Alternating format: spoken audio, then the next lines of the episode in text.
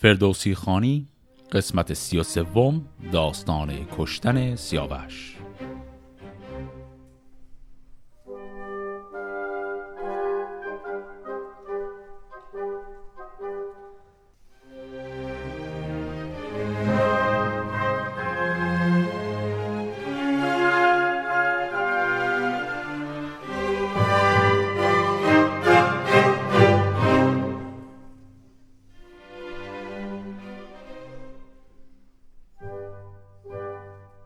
داستان قسمت قبل به اونجا رسید که کرسیوز یک نیرنگی علیه سیاوش زده بود.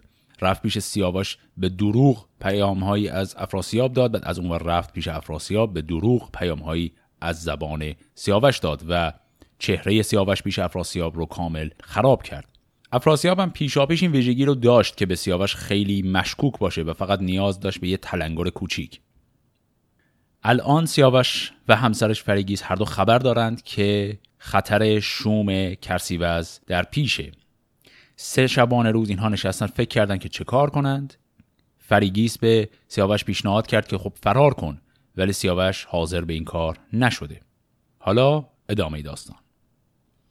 چهارم شب در بر ماه روی به خواب اندرون بود با رنگ و بوی بلرزید و از خواب خیره بجست. خروشی برآورد چون پیل مست.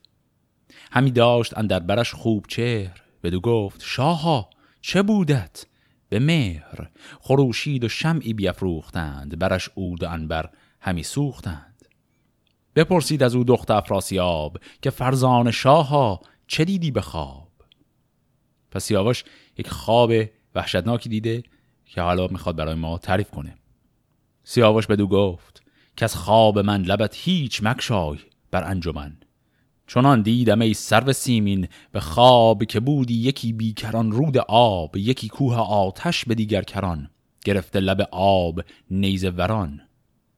ز یک دست آتش ز یک دست آب به پیشندرون پیل و افراسیاب. بدیدی مرا روی کردی دو جم دمیدی بران آتش تیزدم. فریگیس گفت این جز از نیکویی نباشد یک امشب نگر بغنوی به کرسیوز آید همی خواب شوم شود کشته بر دست خاقان روم. پس کابوسی که سیاوش دیده بود این بود که در یک مخمسه گیر افتاده بین آب و آتش و جلوش هم افراسیاب سوار بر یک فیل هست که می‌خواد بهش حمله کنه. فریگیس هم می‌دونه الان که این خواب چقدر شومه ولی می‌خواد دلداری بده شوهر خودش رو. اینجا یک ظرافت خیلی جالبی داشت کار فردوسی. ظرافتی که شاید خیلی درست اصلا متوجهش نشده باشیم. اون همینه که خود فرنگیس هم به شدت سراسیمه و دستپاچه است. و درسته که می‌خواد به سیاوش آرامش بده و بهش میگه نه نه این خواب خوبیه این خوابه نشون میده که گرسیوز قراره بلای سرش بیاد. ولی انقدر آشفته هست خود فرنگیس که حرفی که می‌زنه غلطه. منظورمون از غلطه چیه؟ میگه گرسیوز به دست خاقان روم قرار کشته بشه. اون کسانی که ادبیات قدیم ایران رو می‌شناسن با این اصطلاحات آشنان می‌دونن ما چیزی به اسم خاقان روم نداریم. روم به پادشاهش به امپراتورش در ادبیات فارسی قدیم می‌گفتن قیصر. قیصر روم داریم. از اون طرف به پادشاه چین می‌گفتن خاقان. پس ما خاقان چین داریم با قیصر روم. چیزی به اسم خاقان روم معنی نمیده. احتمالا دلیلی که همچین اشتباهی رو عمدا فردوسی گذاشته در زبان فرنگیس اینه که می‌خواد القا کنه که خود فرنگیس چقدر آشفته و دستپاچه است و چقدر هراسانه. سیاوش سپه را سراسر بخواند به درگاه ایوان زمانی بماند. بسیچید و بنشست خنجر به چنگ طلایه فرستاد بر سوی کنگ.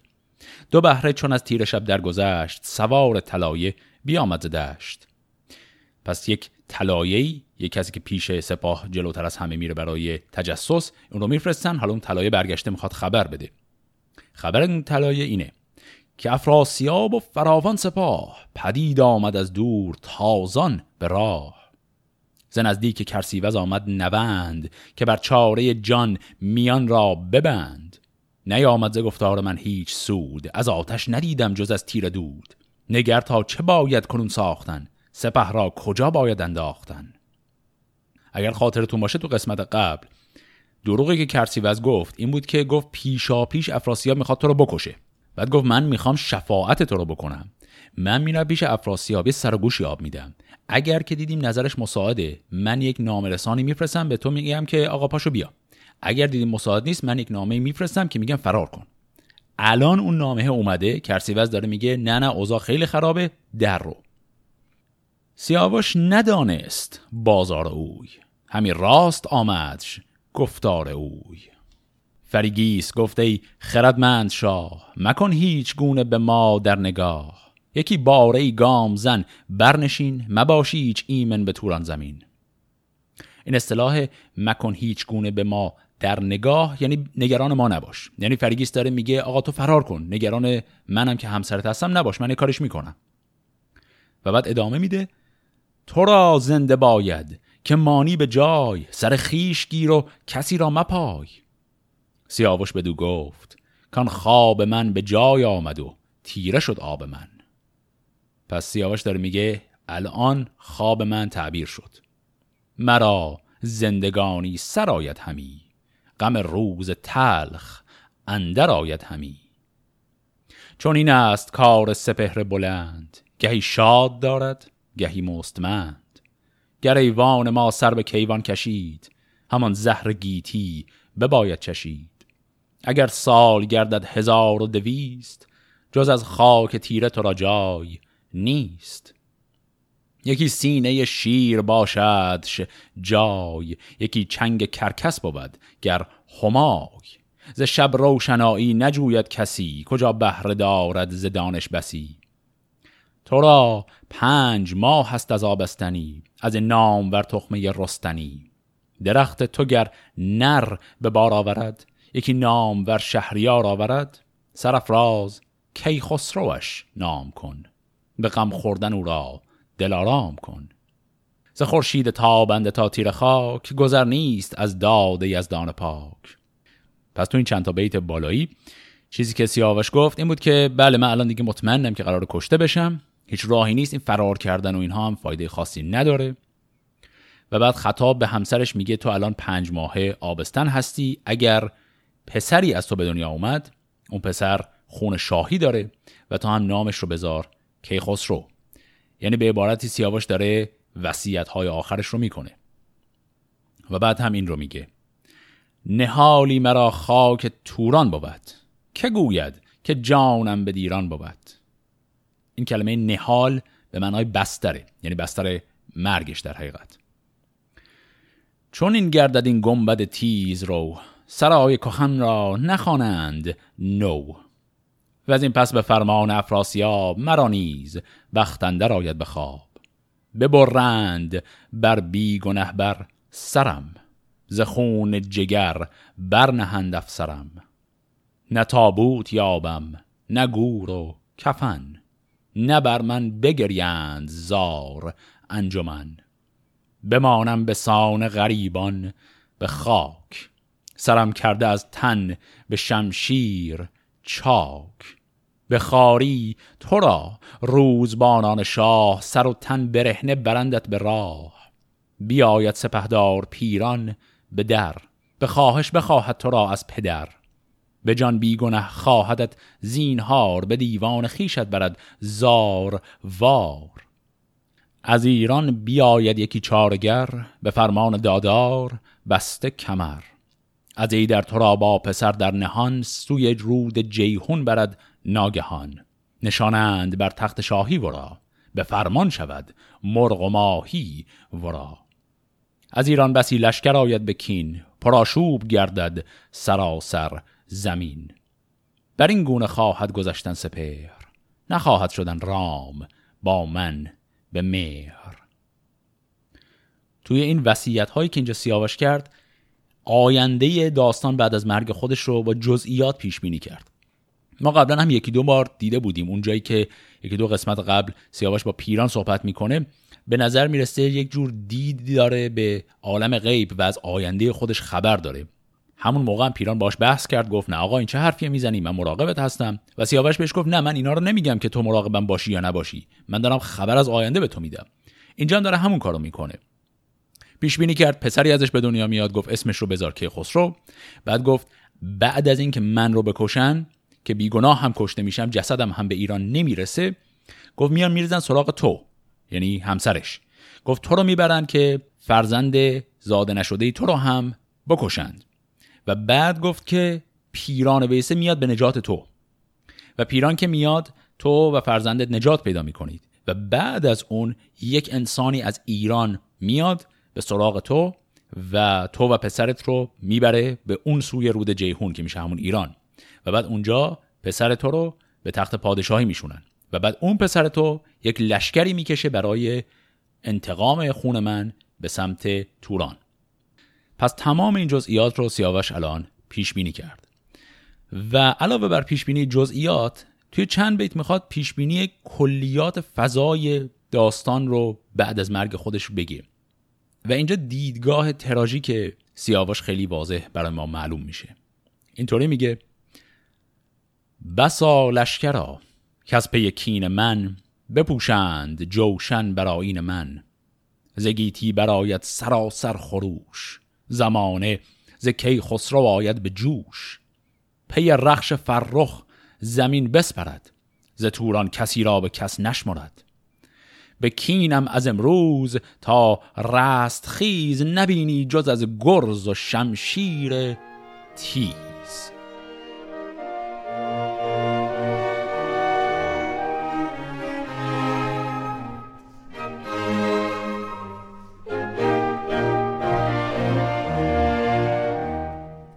از همه این حرفها رو که می‌زنه با همسرش خداحافظی می‌کنه.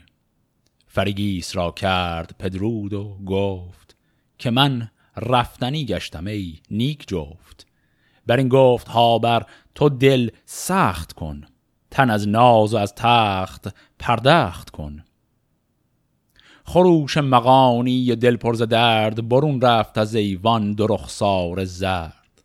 جهانا ندانم چرا پروری چو پرورده باشی چرا بشکری.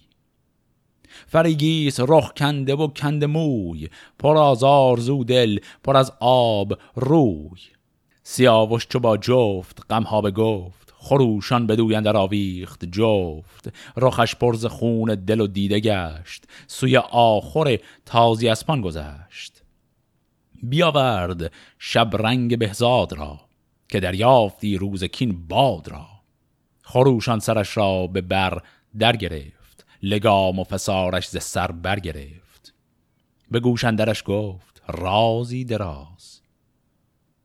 پس سیاوش با همسرش که خداحافظی می‌کنه میره به سمت آقل اسبها اسب خودش همون اسب معروفش به نام بهزاد که چون رنگش سیاهه بهش میگن شبرنگ بهزاد میره سراغ این اسب. در گوش این اسب می‌خواد یک رازی بگه. پس گفت به گوشندرش گفت رازی دراز حالا این راز اینه. که بیدار دل باش و با کس مساس چو کی خسرو آید به کین خواستن انانش تو را باید آراستن. از آخر ببر دل به یک بارگی که او را تو باشی به کین بارگی. دگر مرکبان را همه کرد پی برافروخت بر سان آتش زنی. خود و سرکشان سوی ایران کشید. رخ از خون دیده شده ناپدید. چو یک نیم فرسنگ ببرید راه رسیدن در او شاه توران سپاه. سپه دید با تیغ و خود و زره. سیاوش زده بر زره بر گره. به دل گفت و این راست گفت. چون این راستی را نباید نهفت. سیاوش بپرسیدش از بیم جان مگر گفت بدخواه گردد نهان.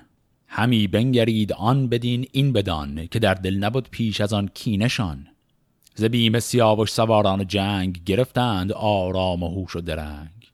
رده برکشیدند ایرانیان ببستند خون ریختن را میان.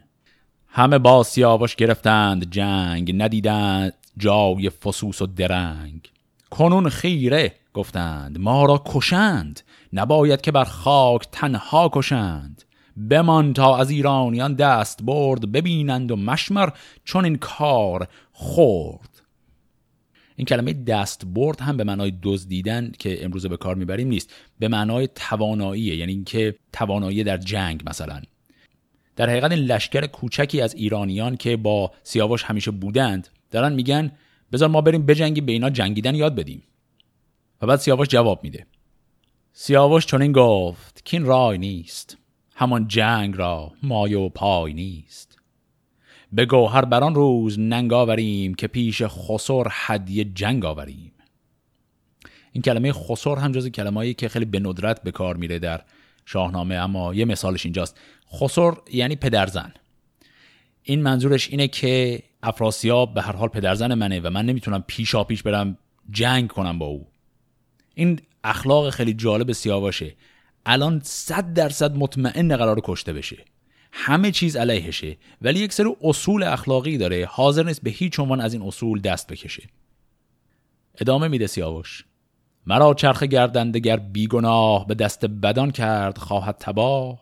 به مردی مرا زور آهنگ نیست که با کردگار جهان جنگ نیست.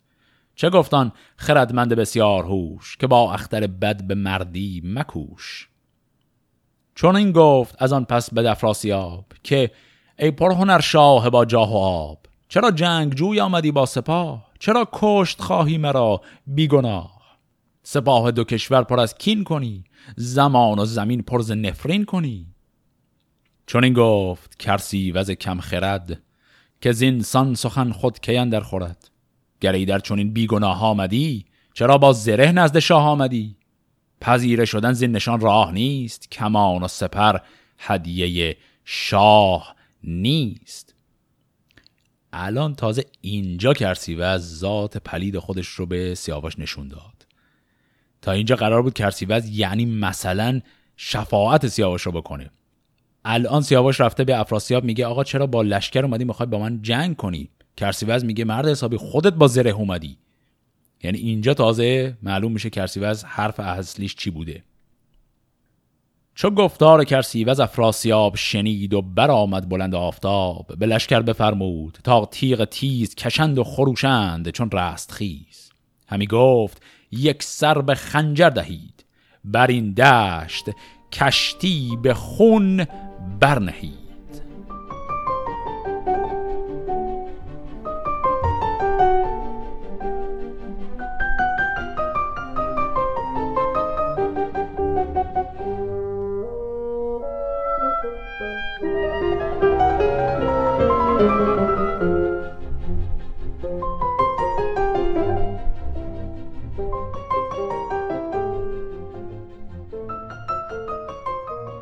از ایران سپه بود مردی هزار همه نامدار از در کارزار گرفتند گردر نرونشان چو گرد همه کشته گشتند مردان مرد. به تیر و به نیزه ببود خسته شاه نگون در آمد ز پشت سیاه. اینجا منظور از سیاه هم بشه. همی گشت بر خاک نیزه به دست گروی زره دست او را ببست. نهادند بر گردنش پال هنگ. دو دست از پس پشت بسته چو سنگ. دوان خون از آن چهره ارغوان چنان روز نادید چشم جوان. همی تاختندش پیاده کشان چنان روز بانان مردم کشان. برفتند سوی سیاوخش گرد پس پشت و پیشش سپه بود گرد. چون این گفت سالار توران سپاه که اندر کشیدش به یک روی راه کنیدش به خنجر سر از تن جدا به شخی که هرگز نروید گیا. بریزید خونش بران گرم خاک ممانید دیر و مدارید باک. پس تمام همراهان سیاوش محاصره شدن همه کشته شدن خود سیاوش هم اسیر شد. گروه زره همون پهلوانی که داریم داستان قبلی قسمت قبل داشتیم که اومد با سیاوش کشتی گرفت به شوخی و سیاوش نه تنها اون بلکه اون و رفیقش دوتایی رو زمین زد. الان گروه زره اومده دست سیاوش رو بسته و الان بهشون فرمان دادن برید این رو بکشید و خونش رو به زمین بریزید.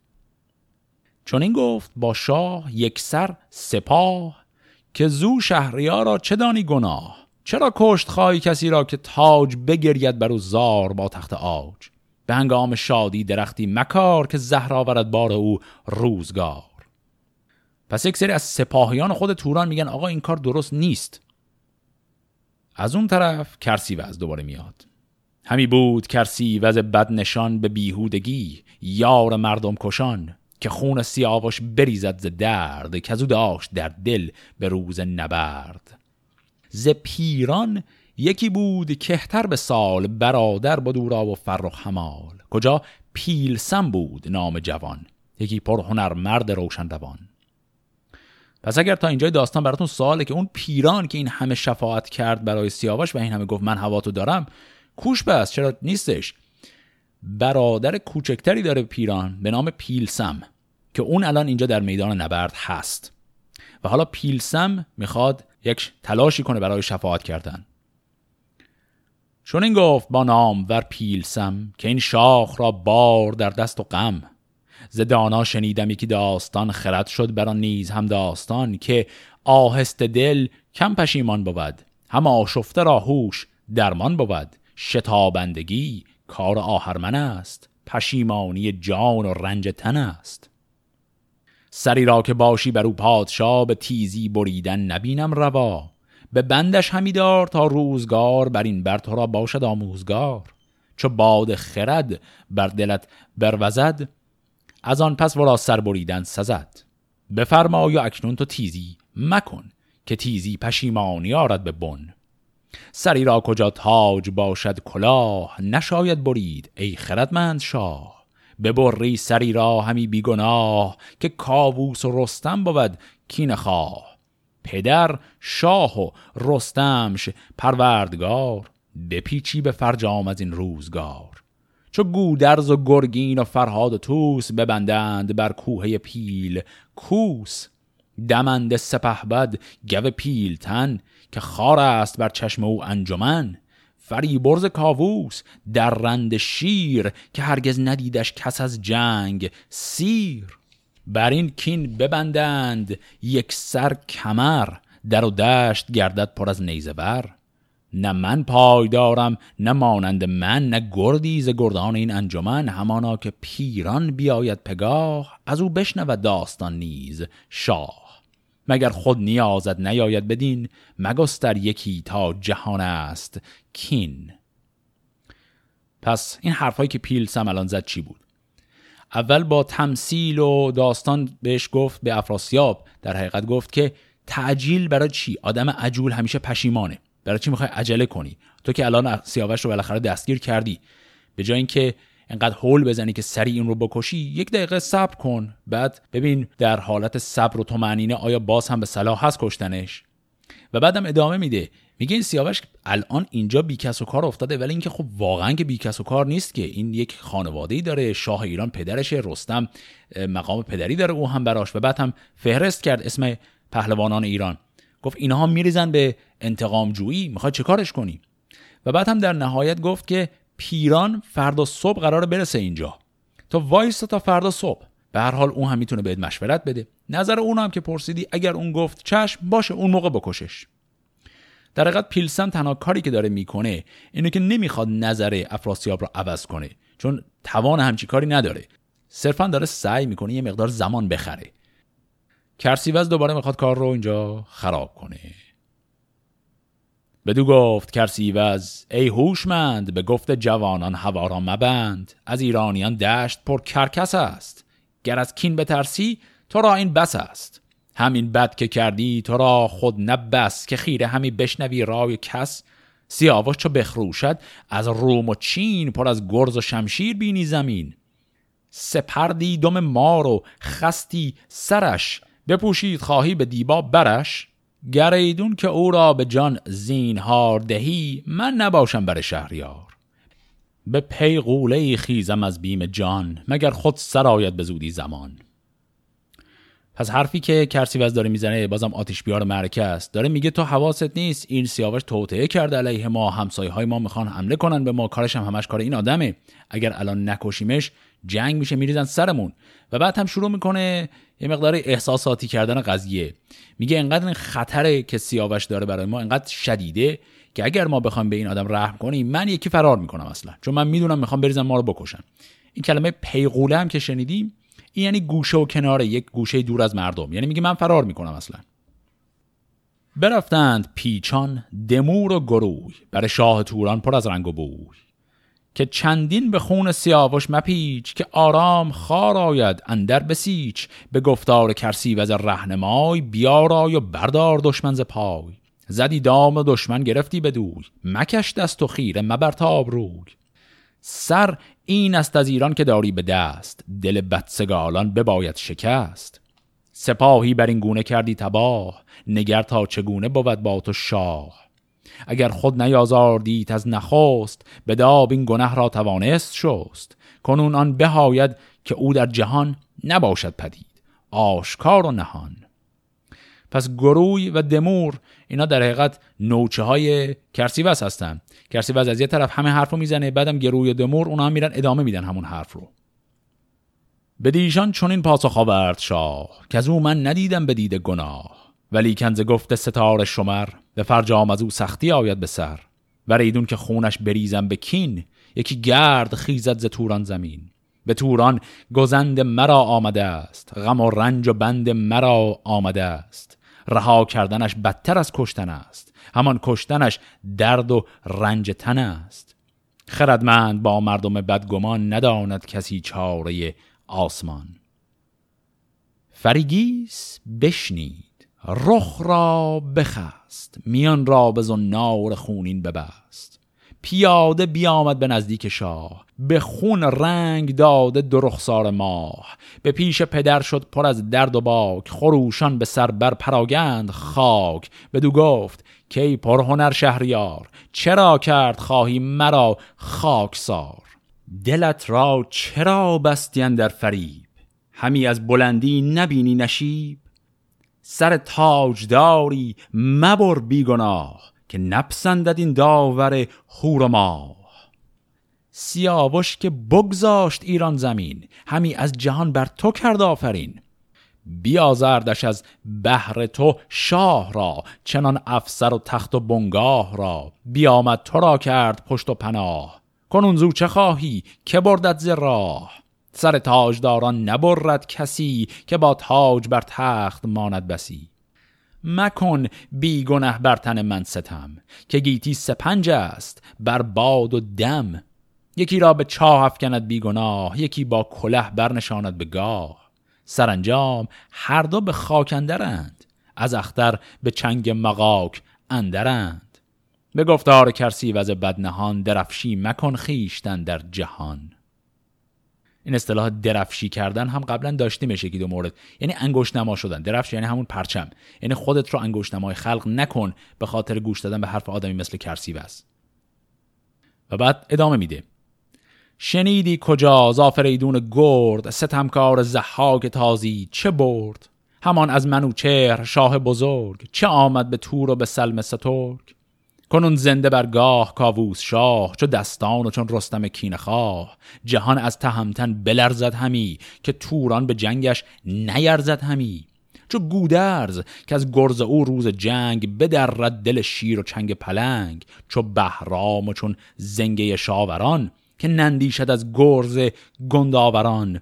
درختی نشانی همی در زمین کجا برگ خون آورد بار کین.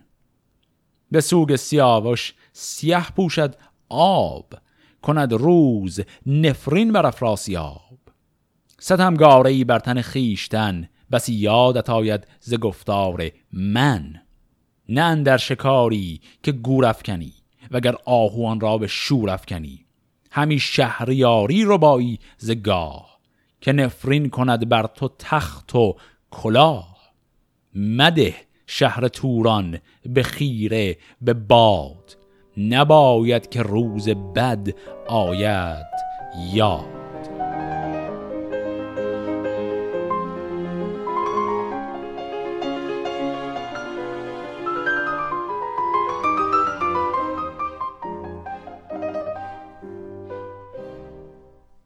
پس اینها حرفهای فریگیس بود که پیاده رفت پیش پدرش و التماس کنان بهش یادآوری کرد که این ظلمی که تو می‌خوای بکنی این اصلا هیچ معنایی نداره. این آدم به تو هیچ ضرر نزده تا حالا. کشتنش فقط و فقط دردسره و در این حال داری من که دخترت هستم رو بیچاره می‌کنی با این کار. بگفتین و روی سیاوش بدید. درخ را بکند و فقان برکشید. دل شاه توران بروبر بسوخت. همی خیره چشم خرد را بدوخت. بدو گفت برگرد و ایدر مپای.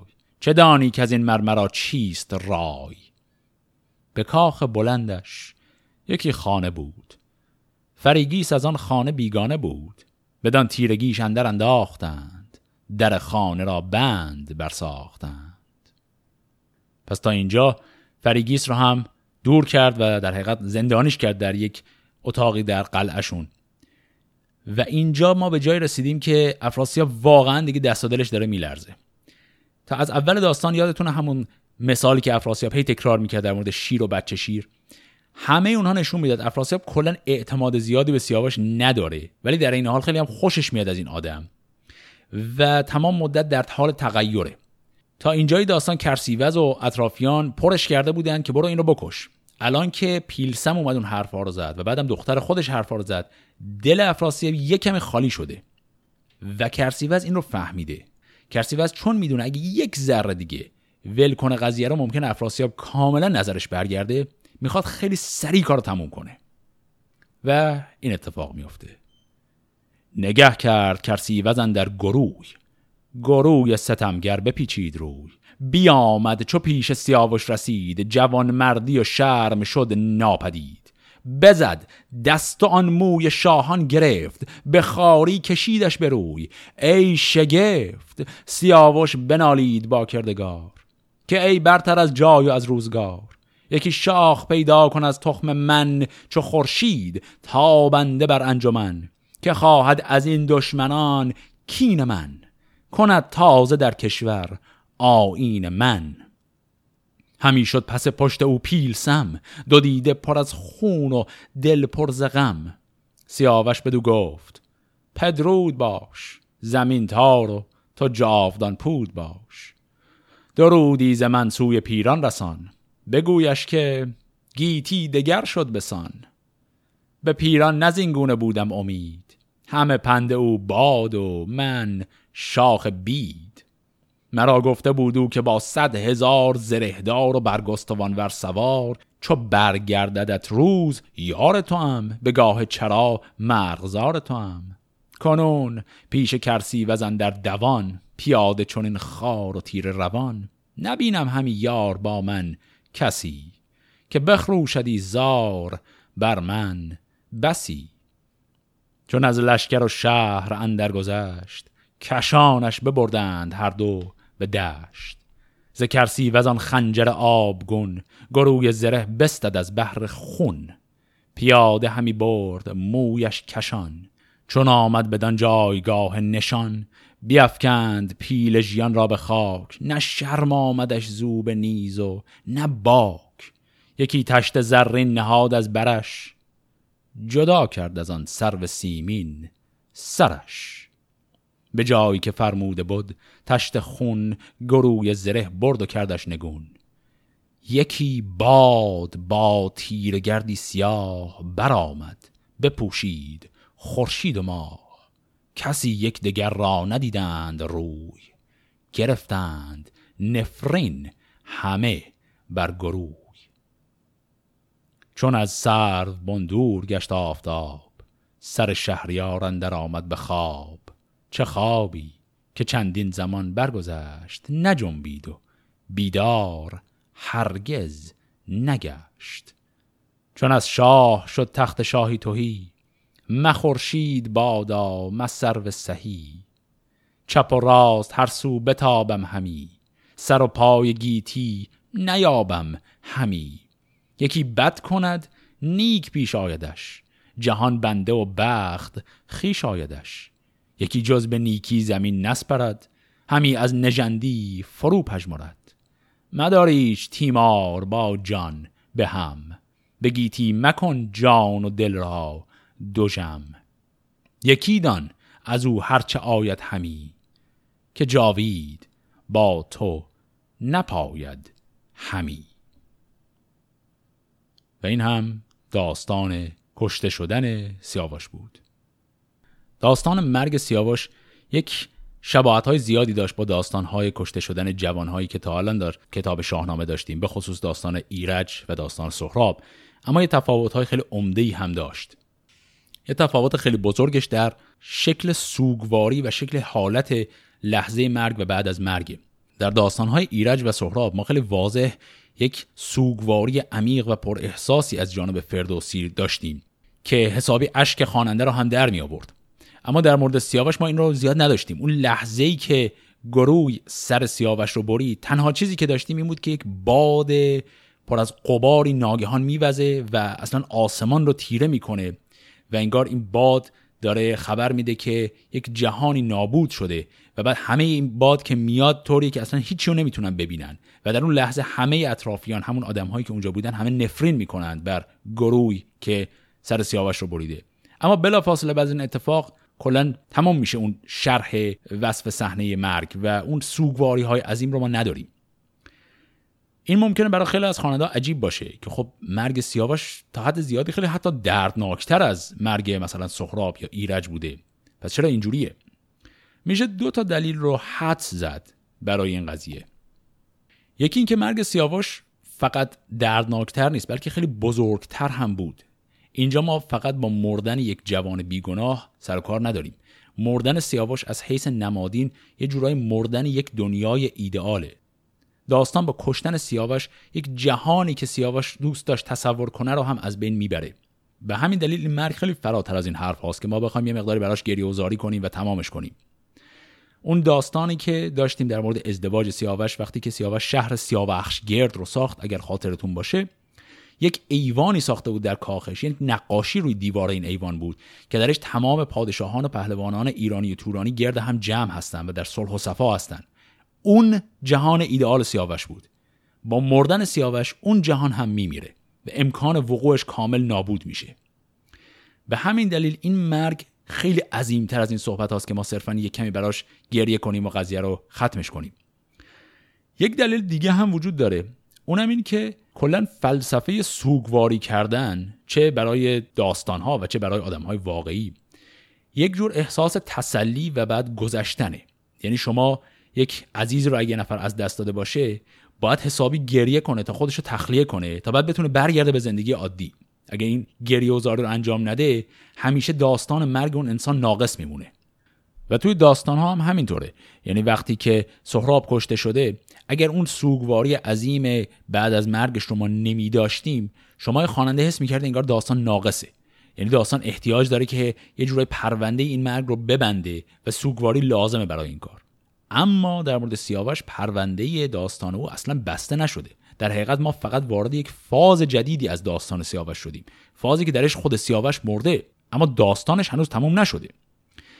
و به همین دلیل اگر ما یک سوگواری عظیمی اینجا می داشتیم یه جورایی داستان رو خراب می کرد چون داستان سیاوش هنوز خیلی مونده تا تموم شه. و قهرمان این داستان همون چیزیه که سیاوش خودش پیش بینی کرده بود. یعنی پسری از او زاده خواهد شد که او می‌خواد وظیفه انتقامجویی و کینخواهی پدر رو به عهده بگیره. و این داستان این پسر داستان بسیار طولانی خواهد بود. خیلی طولانی تر از حتی خود داستان سیاوش. و این پسر هم نامش قراره باشه کیخسرو و داستان تولد این پسر رو در قسمت هفته آینده با هم می‌خونیم.